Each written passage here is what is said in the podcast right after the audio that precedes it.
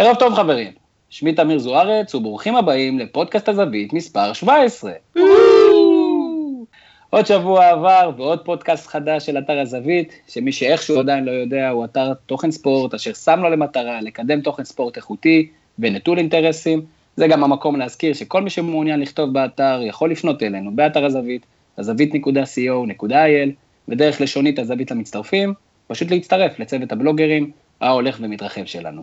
אז פגעת הנבחרות כבר לפנינו, בשבוע מלא בספורט עבר עלינו, כדי לספק לכם את הזווית שלנו על אירועי השבוע האחרון, כינסנו פה, כרגיל, פאנל מכובד מאוד. ערב טוב לפרשן הבית שלנו, מורן כהן. ערב מצוין, ואני דווקא רוצה לשאול אותך שאלה היום. אתה זוכר ש... בכיף, אתה זוכר שמאוויס צ'ובוטה שיחק במכבי תל אביב, בבוגרים? לא. בדיוק, היו לו שם איזה שש דקות שהוא שיחק אולי או משהו כזה בבוגרים. אז למה הוא לא חגג כשהוא הבקיע גול? שאלה טובה, אני מניח שהוא מתכנן יום אחד לחזור לבוגרים, והוא חשב שאולי מישהו, אתה יודע, יציק לו לנושא הזה. אולי מספיק עם השטות הזאת, ושחקנים ישמחו כשמפקיעים גול, הרי זה כל המטרה במשחק. אז אני בעד, וכשאני אכבוש שער בבלומפילד אני אבוא ואשמח, אבל אני באתי לשאול אותך שאלות, אז אני רץ איתך קדימה בזמן ליום שלישי בבוקר. מה אתה חושב יהיו כותרות העיתונים בבוקר המשחק של ישראל, בוקר המשחק אחרי המשחק של ישראל נגד איטליה? עכשיו אני צריך למצוא איזה משחק מילים דבילי על זה שחטפנו שלושה שערים. אז זה האימור שלך, שלושה שערים. כנראה. אוקיי, אנחנו קצת נדון בנושא הזה לאחר מכן. לצידו של מורן, המומחה שלנו לענייני דירוג הליגות של וופא, ערב טוב למתן גילאור. ערב טוב, כבוד להתארח אצלכם. כבוד לנו לארח אותך. מתן, לפני שניכנס מעט יותר לעומק, לאיזה מקום ריאלי ישראל יכולה להגיע בליקוד הליגות של וופא השנה? אם נלך לקמפיינים טובים של שתי הקבוצות, אפשר גם להיים על מקומות שמונה עשרה שבע עשרה. אוקיי, אנחנו אחרי זה נבין מה המשמעויות של שמונה עשרה ו-שבע עשרה, וכמובן שזה בהחלט יהיה התקדמות משמעותית. וסוגר את תמונת המשתתפים הערב, סקאוזר ידוע ואחד ממנהלי חוג האוהדים הרשמי של ליברפול. ערב טוב לעמית פרוסנר. אהלן, ערב טוב. עמית, תן לי ציון לפתיחת העונה של ליברפול עד עתה. חמש וחצי שש. כן, עמית? ליברפול התחילה יפה מאוד מול ארסנל, המשיכה כליברפול כמו ליברפול בתוצאה רעה מאוד מול ברנלי, ואומנם תיקו קצת מאכזב, כי ליברפול הובילה ושיחקה טוב מאוד מול טוטנאם, אבל קשה באמת לבוא בטענות שאתה מוציא ארבע נקודות בחוץ מול ארסנל וטוטנאם בהתחלה. סך כל פתיחה שלושה משחקי חוץ, יכול היה להיות יותר טוב, אבל זה סביר. חמש וחצי, אנחנו ננסה לנתח את הנושא הזה, ובכלל, את uh, הסיפור מאחורי חוג האוהדים הרשמי של ליברפול, ואתה תערוך לנו היכרות איתם. אז יש לנו הרבה על הפרק היום, נתחיל מניתוח מורחב של המחזור שהיה בליגת העל, כולל המעבר של אצילי, עסקת הסינים, הפועל תל אביב, הפועל באר שבע, סקריונה. לאחר מכן ניגע במשחקי הישראליות באירופה, בהשפעה של ההפעלה של באר שבע ומכבי תל אביב על דירוג הליגות של וופא. נערוך היכרות, כמו שאמרנו, עם חוג האוהדים הרשמי של ליברפול, ונקנח בקמפיין הנבחרת שיפתח בשבוע הבא במשחק של ישראל נגד איטליה. אז אנחנו יוצאים לדרך, ומורן, נתחיל מניתוח של מכבי חיפה נגד סחנין. יכול להיות ששוב הציפיות עלו על גדותיהם, או שזו מידה קטנה במגרש קשה, והכל בעצם בסדר. אם אתה זוכר, שבוע שעבר בפודקאסט אמרתי שתיקו תהיה תוצאה טובה אם אנחנו נוציא בסחנין, והוצאנו עוד פחות מזה, זה ברור שזה משחק קשה. הציפיות שגדלו בעקבות הניצחון אה, על הפועל תל אביב, אני חושב שפומפמו בעיקר על ידי התקשורת, אני חושב שעדיין רוב האוהדים אה, הבינו, גם לפי מה שהם ראו במגרש, שאנחנו עדיין בתהליך בנייה, והתהליך הזה לא הולך להסתיים בקרוב, ויכול להיות שאנחנו נוציא תוצאות טובות, אבל יהיו גם משחקים אחרים שאנחנו נוציא תוצאות קצת פחות טובות, ולא היה ספק שאנחנו עוד נפסיד. נכון שקיווינו לצאת עם ניצחון ועם שש נקודות לפגרת הנבחרת, אבל אני חושב שסך הכל, גם מהמשחק הפחות טוב נגד סחנין, שהיה יותר דומה בצורה שלו למחצית הראשונה נגד הפועל תל אביב, ולא למחצית השנייה נגד הפועל תל אביב, גם שם כבר יכלת לראות דברים קצת יותר מעודדים, כמו צורת מחשבה של מאמן, שפתאום הוא מחליט לעלות את דקל קינן לשחק בהתקפה, להזכיחה, השנה שעברו הפקיעה ארבעה או חמישה שערים בראש, זה מחשבה שקצת יוצאת מהקופסה, וזה משהו שאנחנו היינו, הקבוצה עצמה מאוד צריכה, אחרי הריבוע מאוד מאוד מצומצם שרוני לוי ומרקו באלבו לפניו התמיעו בקבוצה הזאת. אז עמית, גם אתה יוצא מעודד בתור אוהד מכבי חיפה מהסיפור הזה? מה המשחק הזה? תראה, מכבי חיפה לא משחקת טוב, שיחקה טוב חצית השנייה נגד הפועל תל אביב, היא שיחקה בינוני לחלוטין ומטה מול בני סחנין, אבל צריך לזכור שמכבי חיפה, למרות הכל, הבקיעה שער חוקי לחלוטין שנפסל לה בטענת נבדל, שלא הייתה. וכרגע, במצב שמכבי חיפה נפצעת בו, עם שמונה שחקנים חדשים בהרכב, להוציא תיקו בסכנין זה תוצאה סבירה לחלוטין. אני לא חושב שמכבי חיפה כרגע ברמה של כמה ניצחונות רצופים. אני חושב שתיקו מול סכנין היה תוצאה סבירה מאוד למכבי חיפה. מכבי חיפה הפסידה שמה. זה לא נורא כל כך, בטח לא שהכיוון הכללי הוא מקום שלישי, או אולי אפילו רביעי עם כדורגל טוב. מול סטני יש עכשיו שבועיים לעבוד, יש לו לשלב מגן חדש, יש לו לעשות הרבה עבודה, ובעיקר הוא צריך סוף סוף, הוא קיבל שיעור, שהוא יקבל אותו עוד הרבה בליגה שלנו, של, שרוב הקבוצות יבואו לשחק את אותו הכדורגל, לשחק נמוך ולצאת עם שחקנים מהירים למתפרצות. זה מה שיהיה לו עוד הרבה מאוד, והוא יצטרך להתמודד עם זה. מסכים, ויהיה מרתק כרגיל לעקוב אחר העונה הזאת של מכבי חיפה, אנחנו התעסקנו בהם עד עכשיו בפודקאסטים, נמשיך להתעסק בהם, אחת הקבוצות כמובן המעניינות ביותר. עוד קבוצה מאוד מעניינת היא הפועל באר שבע, ומתן, היא חוזרת לליגה מאירופה, אחרי ההיי הזה מול סלטיק, מגלה שזה לא פשוט כל כך לשלב בין שתי המסגרות.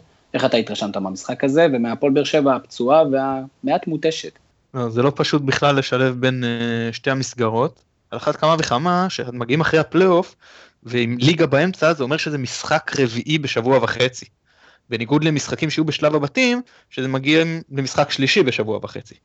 אז הם באים לבלום, לבלומפילד כמעט אמרתי, למושבה, הפועל תל אביב, גוטמן, אנחנו יודעים איזה גוטמן, רק תן לו את הקבוצה שבאה לשלוט, לשלוט מולו, הוא יודע בדיוק איך לסגור, לעשות אפס אפס גוטמנים מה שנקרא, מבחינתם אני לא חושב שזה כזה נורא, הם לא הפסידו שזה, אתה יודע, קצת פוגע במורל, נכון, לא ניצחו, התבאסו מזה קצת, אבל הם קבוצה טובה, הם קבוצה עמוקה, עכשיו הם צריכים קצת, אתה יודע, ללקק את הפצעים מההדחה מול סלטיק, ואני רואה אותם מתמודדים על האליפות שוב מול מכבי תל אביב. מורן, אין ספק שהפועל באר שבע מועמדת לאליפות, אבל אנחנו רואים את המסכת, את סדרת הפצועים הזאת הולכת ונערמת. איך אתה רואה את הסגל של הפועל באר שבע בעונה כל כך ארוכה, כשאנחנו רואים שכבר הם מתחילים ליפול מהרגליים? צריך לזכור שהיה מאמץ מאוד מאוד גדול ומאוד מסיבי בשבועות האחרונים, כדי לנסות ולהגיע לליגת האלופות. הפציעות שמתרחשות כרגע, אני מוציא רגע את גדיר שעכשיו בחוץ לחודשיים, שהוא בכלל לא שיחק בכל המשחקים האלה, הן פציעות די קטנות של קצת שרירים, קצת מתיחות, קצת רגישויות, זה סביר וזה הגיוני שזה יקרה בשלב כזה של העונה, אחרי המאמץ המאוד גדול שהם השקיעו. צריך לזכור שגם הפועל באר שבע צירפו או עומדים לצרף מגן שמאלי, שיעזור להם אחרי שדוד זאדה עזב אותם, אני מאמין שהם, ככל שהעונה תתקדם והם יכנסו יותר לכושר, והם יתרגלו למשחקים האלה של חמישי שני, חמישי ראשון, הם, הם יעמדו בזה, תהיה חלוקת כוחות טובה, יש לה סגל מספיק עמוק ומספיק טוב, כדי להתמודד בשתי המסגרות. השאלה היא יותר בעיניי מנטלית, איך הם יצליחו להתמודד עם זה ופחות פיזית. זה בהחלט תהיה השאלה, ואנחנו כמובן נמשיך לעסוק בזה. עוד אייטם מעניין מהמשחק הזה, עמית, הוא שהפועל תל אביב בעצם הפתיע השבוע עם ההודעה הזאת, על עסקת הסינים, שקצת מבחינתי הגיעה מנוהר.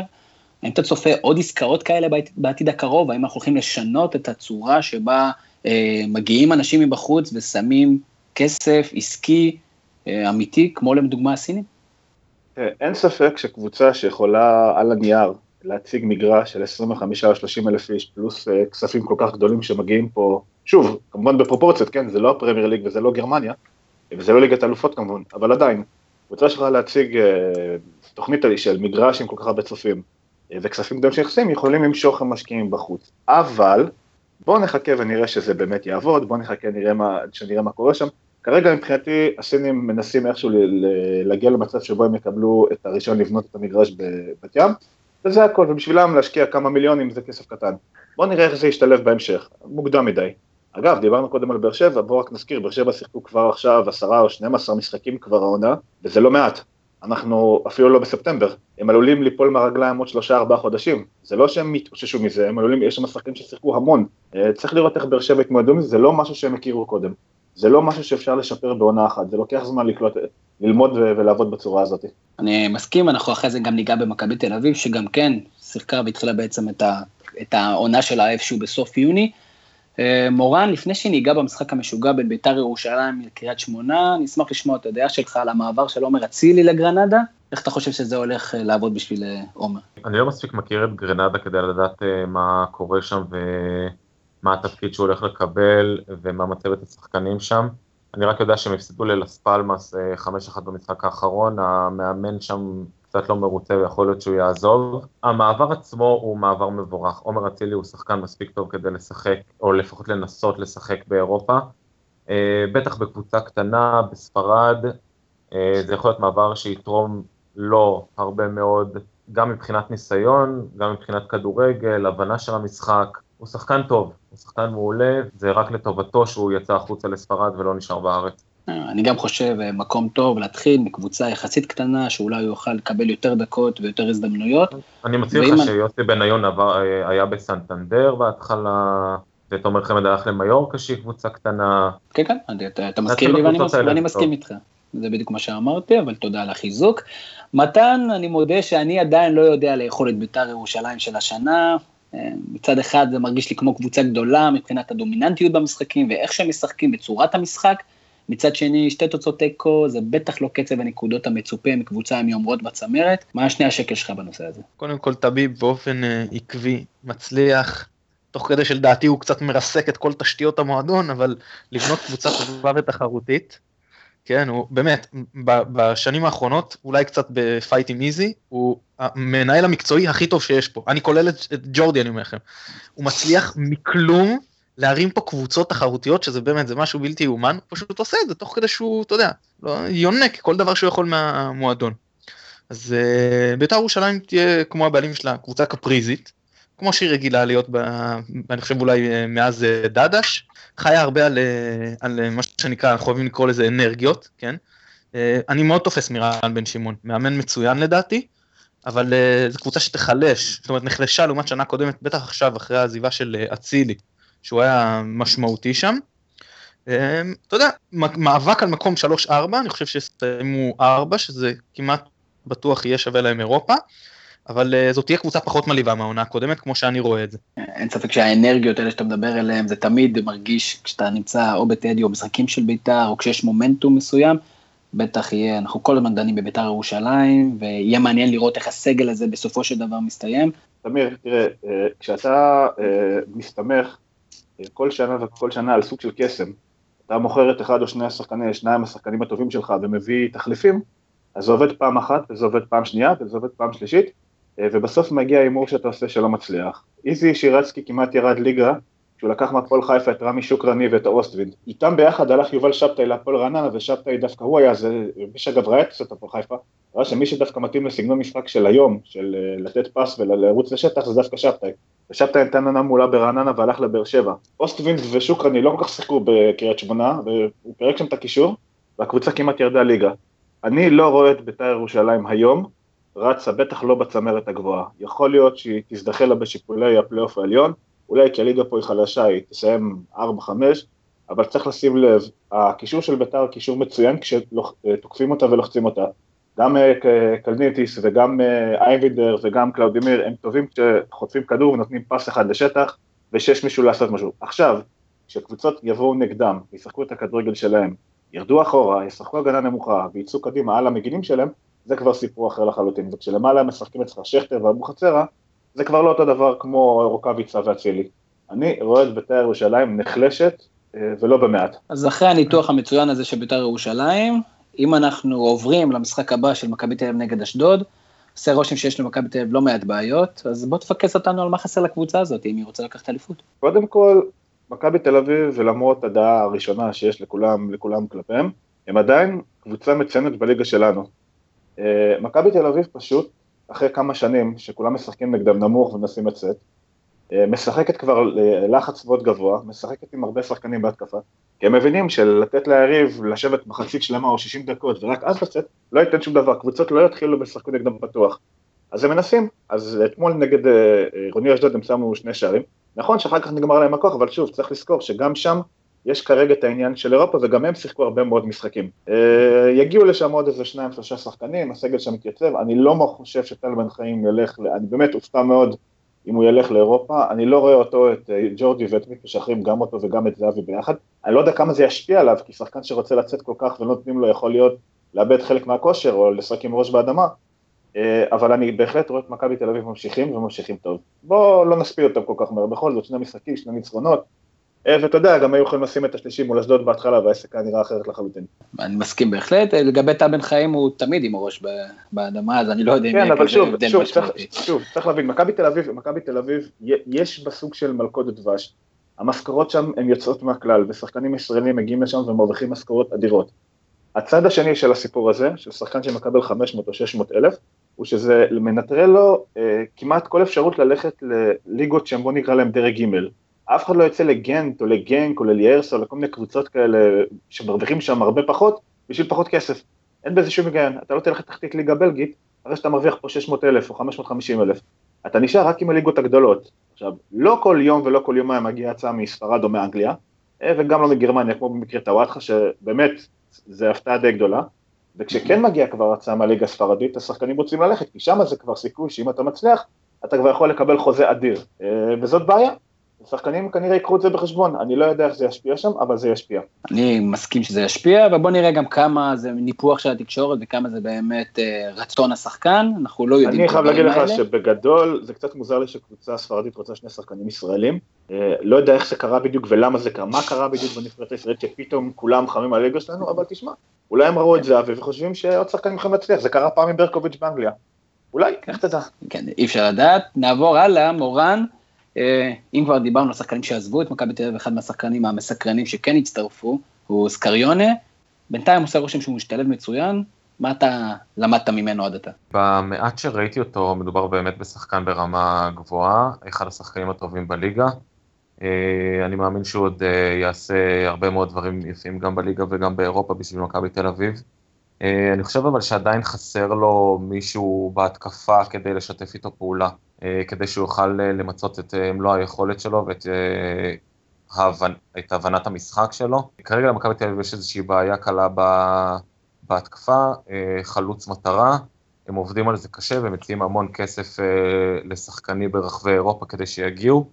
אני מאמין שברגע שזה יקרה גם היכולת הטובה, עד כל שסקריונה תהיה אפילו יותר טובה. אני גם מסכים, פתיחה טובה, ויהיה מאוד מעניין לראות איך הסגל של מכבי תל אביב הולך להתגבש עד סגירת חלון העברות האירופאי. מה שמביא אותנו אליך מתן, לך במסגרת הבלוג השבועי, הבלוג האישי שלך, יש לך פינה מקסימה שנקראת המדרגה, שבה אתה מספר על השיטה ועל הניקוד של דירוג הליגות בוויפה, ואנחנו נשמח קצת לשמוע טיפה על השיטה בקצרה, כי אני מניח שרוב האנשים פחות או יותר מכירים, ולאור ההגרלה של מכבי תל אביב והפועל באר שבע, לאן אנחנו הולכים מפה. אוקיי, אז בוא קודם ניגע, אני קצת ירוץ על זה מהר, ומי שלא קלט בפעם הראשונה, שיריץ לעצמו את הפודקאסט עוד פעם, יבין. אז איך הדירוג, איך, איך הדירוג הולך? אני באמת אעשה את זאת בקצרה. אז יש לנו חלוקה לדירוג של ליגות ודירוג של קבוצות. ובדירוג של הליגות, אז על התוצאות של המשחקים בשלבי המוקדמות והפלייאוף מקבלים נקודה אחת לניצחון ו-אפס נקודה חמש, כאילו חצי נקודה לטקו, על, ועל תוצאות בשלב הבתים ואילך, הם מקבלים שתי נקודות לניצחון ונקודה אחת לטקו. ההפלה לשלב הבתים של ליגת האלופות שווה ארבע נקודות, ההפלה לשמינית שווה עוד חמש נקודות, ההפלה לרבע חצי וגמר שווה עוד נקודה. בליגה האירופאית, ההפלה לרבע גמר שווה נקודה, ההפלה לחצי גמר נקודה, וההפלה לגמר נקודה. עכשיו, כל אה, נקודה שנצברת מחולקת במספר המשתתפות.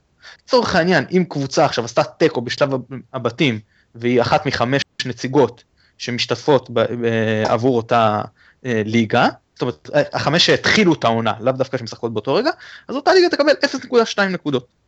עכשיו, הקבוצות זה, זה די דומה, זאת אומרת, בשלב הבתים גם מקבלים נקודה על תקוף שתי נקודות לניצחון, גם פה יש את כל הנושא של הבונוסים שדיברתי עליו, אני לא אחזור של הרבע חצי גמר, שמינית, בתים באלופות, רק השינוי הוא שבשלבי המוקדמות קבוצות לא מקבלות על תוצאות, הן מקבלות אך ורק על הסיבוב בהן, בו הן הודחו. אם הודחות בסיבוב הראשון של ליגת האלופות, סיבוב המוקדמות הראשון זה חצי נקודה, בסיבוב השני זה נקודה, בסיבוב השלישי עוברות ל...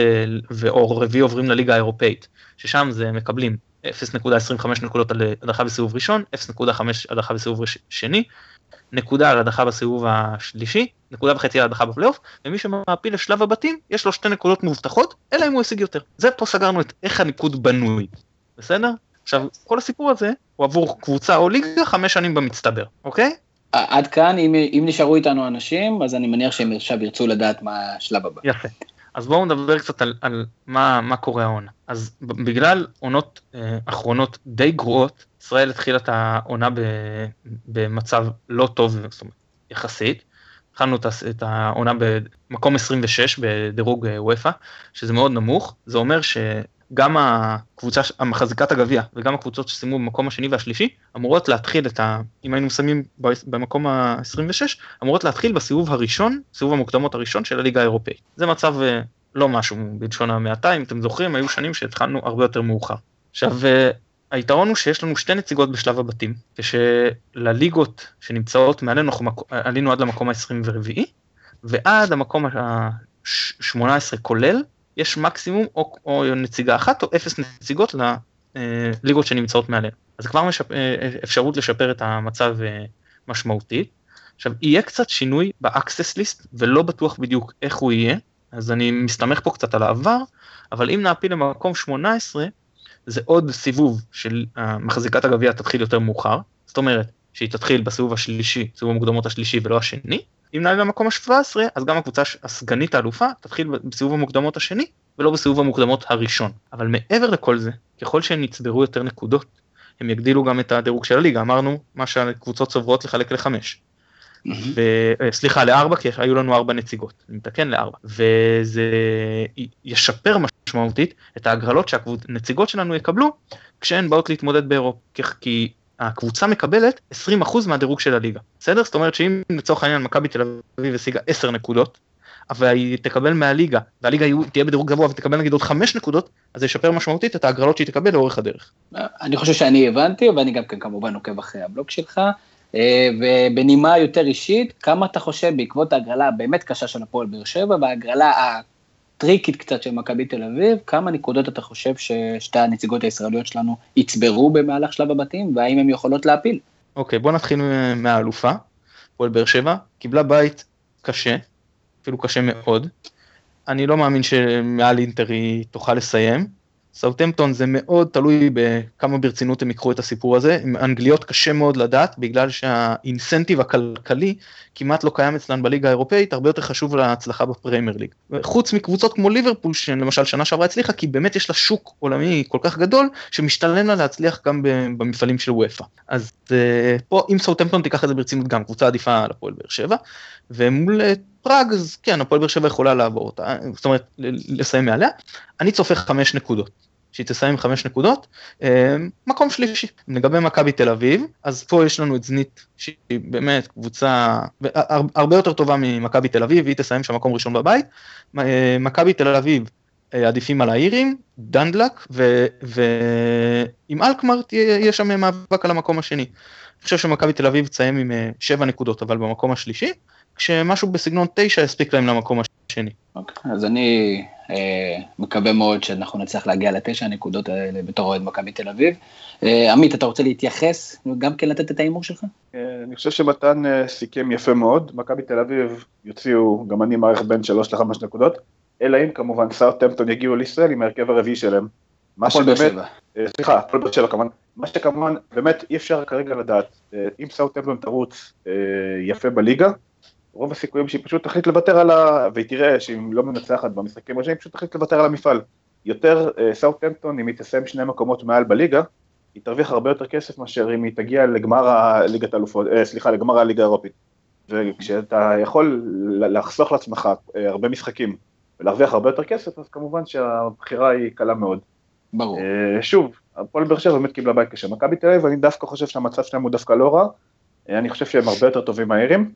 אני חושב שהם כן יכולים לנצח בארץ את ההולנדים, זנית כרגע כמו שזה נראה באמת קצת מעל כולם שם, אבל באמת דווקא שם הכל פתוח, אני חושב שמכבי תל אביב יכולים להוציא גם יותר משבע נקודות, וכן, תשע נקודות, או אפילו קצת מזל עשר, יעלו אותם בוודאות לשלב הבא. מורן, תסכם לנו את שלב ההימורים, בקצרה. בקצרה אני אומר את זה, מכבי תל אביב תעלה מהמקום השני, והפועל באר שבע תסיים במקום השלישי בבית שלה. רואה מתן, אפשר להיות אופטימי. תוספת אחת אם אפשר, אני, אני הייתי באצטדיון באל, באלקמר, ואני ממליץ לאוהדי מכבי תל אביב, לאצטדיון, באמת רואים טוב מכל מקום, אקוסטיקה נפלאה, ויש יש יומיים שלושה גם להעביר באמסטרדם לפני.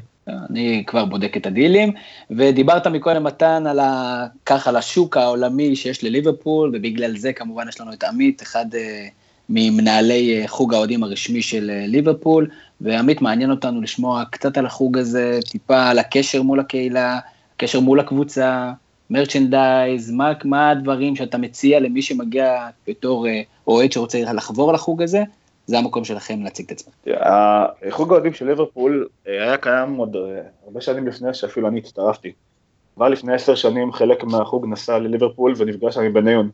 יש תמונה שלו עם החבר'ה שהיו אז בהנהלה, מסתובבת אצלנו כבר הרבה שנים, הריח אותם, דיבר איתם, היה ממש, לפי מה שהחבר'ה רואים, היה ממש בסדר. אני הצטרפתי בגדול לפני כמה, לפני ארבע שנים או חמש שנים, התחלנו באמת לארגן שוב מפגשים, התחלנו עם שלושים או ארבעים איש, וצמחנו בסי במשחקים נגד צ'לסי ומנצ'סטר סיטי, בעונה של ליברפול רצה אליפות, הגענו לכמעט שש מאות או שבע מאות איש בברבט בהרצליה. טיים סגרו אותו, אז עברנו לפה בבית למייקס שם, ואנחנו משתדלים פעם בחודש או פעם בחודש וחצי באמת לעשות איזשהו מפגש ולראות משחקים ביחד.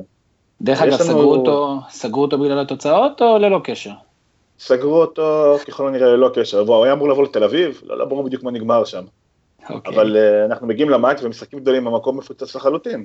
מול ארסנל היה הרבה מאוד אנשים, אם ליברפול תרוץ בצמרת או לחילופין, תגיע לגמר או תגיע לשלבים מאוחרים בגביע כלשהו, יהיו הרבה אנשים. את הגמר, את הגמר של הליגה האירופית עשינו בגלל שלא לנו מקום במרכז בבית יהושע, והגיעו שבע מאות וחמישים איש. שתבין איזה פוטנציאל אדיר יש לאוהדי ליברפול בארץ. וגם בלי לעשות מזה יותר מדי פרסומת, ולא לא, לא הרצנו את זה יותר מדי, ולא ניסינו לפרסם ולא ניסינו לחצן, כמעט מפה לאוזן. החוג כרגע מונה בסביבות שלושת אלפים איש בפייסבוק, סוג של, למרות המספר הדי גדול, זאת קהילה וזה סוג של בית לאוהדים, אנחנו מקבלים מהקבוצה בין ארבעה לשישה משחקים בשנה, הקצאות למשחקים, צריך להיות חבר חוג בארץ, צריך להיות חבר חוג של ליברפול, אפשר להשיג כרטיסים במחירים סבירים יחסית. שוב, מרצ'נדיינג זה כבר סיפור של משא ומתן, לפעמים אנחנו משיגים יותר, לפעמים פחות, אבל שוב, כדאי, כל מי שרוצה מוזמן להיכנס, אנחנו שמחים לכל אחד שמגיע. אני בהחלט ממליץ בתור אחד מהאוהדים של ליברפול שחבר ב... לא חבר בחוג, אבל כן חבר בקבוצה, התוכן רמה מאוד מאוד. הדברים, בדיוק, הדבר שיותר משמח אותי, פחות מהמרצ'נדייזינג, שזה אפשר כבר להשיג בחנות, יש מספיק דרכים אחרות, זה הרמה יחסית גבוהה של הפורום. אני לא חושב שיש עוד פורום כמו אצלנו, ניתוחים ברמה גבוהה, עם סטטיסטיקות ברמה גבוהה, עם דיונים ברמה גבוהה, וזה דבר שבאמת, כל מי שלא מכיר את ההיסטוריה של ליברפול, וכל מי שלא מכיר טוב את הקבוצה מוזמן להיכנס. אז אני שוב רוצה לאשר את זה גם כן, אני מודה שבתיאורים הראשונים שכתבתם שם, אני לא הבנתי חצי מהמילים, אבל לאט לאט חינכתם גם אותי, בתור חובב ספורט, ואוהד ליברפול, אבל uh, תמשיכו כך, ואנחנו כמובן מפרגנים מאוד uh, לחוג, ובתקווה גם כן לקבוצה. כן, מורן, בהחלט, בהחלט. זה כיף. מאיפה אתה חושב נובעת בעצם העדה העצומה הזאת לליברפול בארץ? האם זה בגלל השנים הקודמות שלנו רק ערוץ אחד והיו משדרים את משחק השבת או מה שזה לא יהיה בליברפול, אז באותם שנות שמונים יפות הייתה קבוצה באמת גדולה? האם זה המעבר של אבי כהן ורוני רוזנטל וההצלחות שלהם שם? מה, מה, מה מביא בעצם אותנו כישראלים לעוד דווקא את ליברפול? זה שילוב של שלושה דברים. אחד, זה כמו שאמרת, שנות ה-שמונים והערוץ האחד, שזה משם לדעתי זה התחיל. ליברפול יש המון אוהדים יותר מבוגרים, סביבות גיל שלושים וחמש ארבעים ומעלה, שבאמת התחילו משם. הדבר שני זה באמת שלושה שחקנים ישראלים שחלק מהם עזרו בתארים. שוב, בוא נזכיר, כשאבי כהן עבר ליברפול, היא הייתה הקבוצה הכי טובה בעולם ובפער, וזה ממש לא, זה כמו ששחקן ישראלי היום, ילך לברצלונה, זה בערך משהו ברמה הזאת, זה משהו שהוא כמעט היה אז בלתי נתפס. בדבר השלישי, ליברפול היה את סטיבן ג'רארד, שנשאר שם כל הקריירה, וזה עזר מאוד לנישה הרומנטית של השחקן הגדול, שנשאר ומביא כמעט לבד בגביע אירופה לאלופות, הכל ביחד. זה, בגדול זה כל זה הכל ביחד. עכשיו, זה לא רק בארץ, ליברפול יש כמויות עצומות של אוהדים, זה משהו שאתה לא מצפה מקבוצה שלא לקחה אליפות כל כך הרבה שנים, ועדיין. אתה רואה את זה בכל מקום שהקבוצה מגיעה, מאה אלף איש באוסטרליה, תשעים וחמישה אלף איש באינדונזיה, כמויות מטורפות של אוהדים. כולם מחכים לאליפות, כולם מחכים לקלופ. אין ספק, ליברפול, אני חושב שזה גם הרומנטיקה של הקהל ואנפילד, אבל אני חושב שהגיע הזמן להתחיל להביא יותר תארים. מישהו מכם יצא להיות באנפילד אגב? לי עדיין לא, אני שמח שתסדר אותנו. א', אתה מוזמן לבוא, אני רוצה להגיד לך שאני לא חושב שיש באיזשהו מקום, כזה הבדל בין מגרש כזה לבין המקום שהוא נמצא, זה פשוט לא יומן, השכונה הזאת היא פשוט נוראה, באמת. אני לא, אין, אין לי אפילו קנה מידה בארץ למשהו דומה, זה משהו שהוא, באמת, אתה מגיע לשם, זה סלאמס מטורף, אבל המגרש הוא אדיר, באמת. זה אנגליה של פעם, זה בתים ובאמצע מגרש, עכשיו הם הגדילו אותו ל-חמישים, זה יהיה בסיום ההגדלה, יהיה חמישים וארבעה אלף מקומות, עכשיו זה חמישים וארבע, יהיה חמישים ותשע אלף, יש גם יחסית יהיה אולי, קצת יותר קל להשיג שם גם כרטיס, קשה מאוד להשיג לשם כרטיסים בגדול בלי קצת להתאמץ, אבל תשמע, אפשר. אז תכניס אותנו בקומבינה, תכניס אותנו בקומבינה. הנושא האחרון שלנו הוא נבחרת ישראל, ומורן, אני מפותח כרגיל איתך, מה הציפיות מהקמפיין הזה בכלל? הציפיות שלנו, אני חושב מהקמפיין הזה צריכות להיות ריאליות, בערך כמו הציפיות שלנו ממכבי חיפה. אם נסיים מקום שלישי זה יהיה מדהים, אבל באמת יותר לנסות ולהבין מה אנחנו רוצים להשיג כנבחרת, הרי ברור שיש לנו גם את ספרד וגם את איטליה, שתי נבחרות שאולי רק בחלומות הכי ורודים שלנו אנחנו נצליח לעבור אותן, וזה כנראה לא יקרה, אז איך אנחנו כן בונים את הנבחרת, איך אנחנו לומדים איזושהי שיטת משחק מסוימת, מה המאמן מביא, מה השחקנים באים ונותנים, כשאין ציפיות בעצם מהקמפיין הזה. האם רק כשיש לחץ אנחנו קורסים, או אנחנו פשוט ברמת כדורגל פחות טובה משאר המדינות. צריך לזכור שיש גם את נבחרת אלבניה, לדעתי, שהיא נבחרת מצוינת. אנחנו צריכים לראות איך אנחנו מתקדמים ברמת הנבחרת. לאו דווקא במיקום, אלא יותר בצורת משחק שלנו. אני מסכים, אני חושב שגם כן, מה שיהיה בעצם מעניין בקמפיין הזה, זה לראות מה שיטת המשחק של אלישה, ואפרופו אלישה, מתן, בחירת סגל מעניינת שלו, גולסה בפנים, דורמיכה בחוץ, זימוני בחורה לכמה שחקנים חדשים. מה אתה חשבת על הזימונים שאלישה החליט לשבץ? שמע, קודם כל יש את השחקנים שהוא מכיר וסומך ואוהב כמו כל מאמן. דבר שני, אנחנו נצטרך לראות אה, מה, מה, אם הוא חושב, אתה יודע, מת, מתכונן למשחק מול איטליה אדוק, או שהוא חושב כבר עלה על כל הקמפיין, זה, זה, זה, זה שעה שעוד מוקדם לדעת, לדעת, וגם לכן להגיע לאיזה שהן מסקנות מרחיקות לכת.